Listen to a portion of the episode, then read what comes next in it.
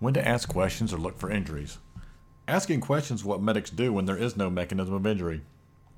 If the ambulance shows up to the scene of a 911 call and does not find a mechanism of injury, how would they even know why they're at the patient's house? The answer is simple ask the patient. If the patient can speak, surely they would tell the EMS crew what is wrong. What would such a conversation sound like? The first question the medics ask is what is wrong? To answer this question establishes the most critical link in understanding what is wrong. The medical community refers to this complaint as the chief complaint. Patients often have more than one complaint. Pick the worst complaint or the complaint that is the most painful to the patient. It may not be possible to get the story directly from the patient, so questioning family members, bystanders, prison guards, or other public safety personnel may be necessary.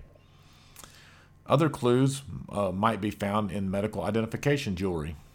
Once the chief complaint has been determined, it's time to drill down on the details. The EMS crew needs to know more about the complaint. Onset Did the pain increase slowly, or did it start at the severity it is now? What makes it worse? What makes it better?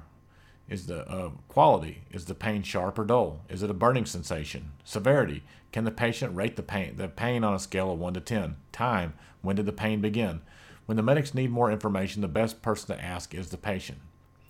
Looking for injuries is what medics do when there is a mechanism of injury. If the patient is injured from a significant mechani- mechanism of injury, it would make more sense to look for injuries as opposed to ask questions.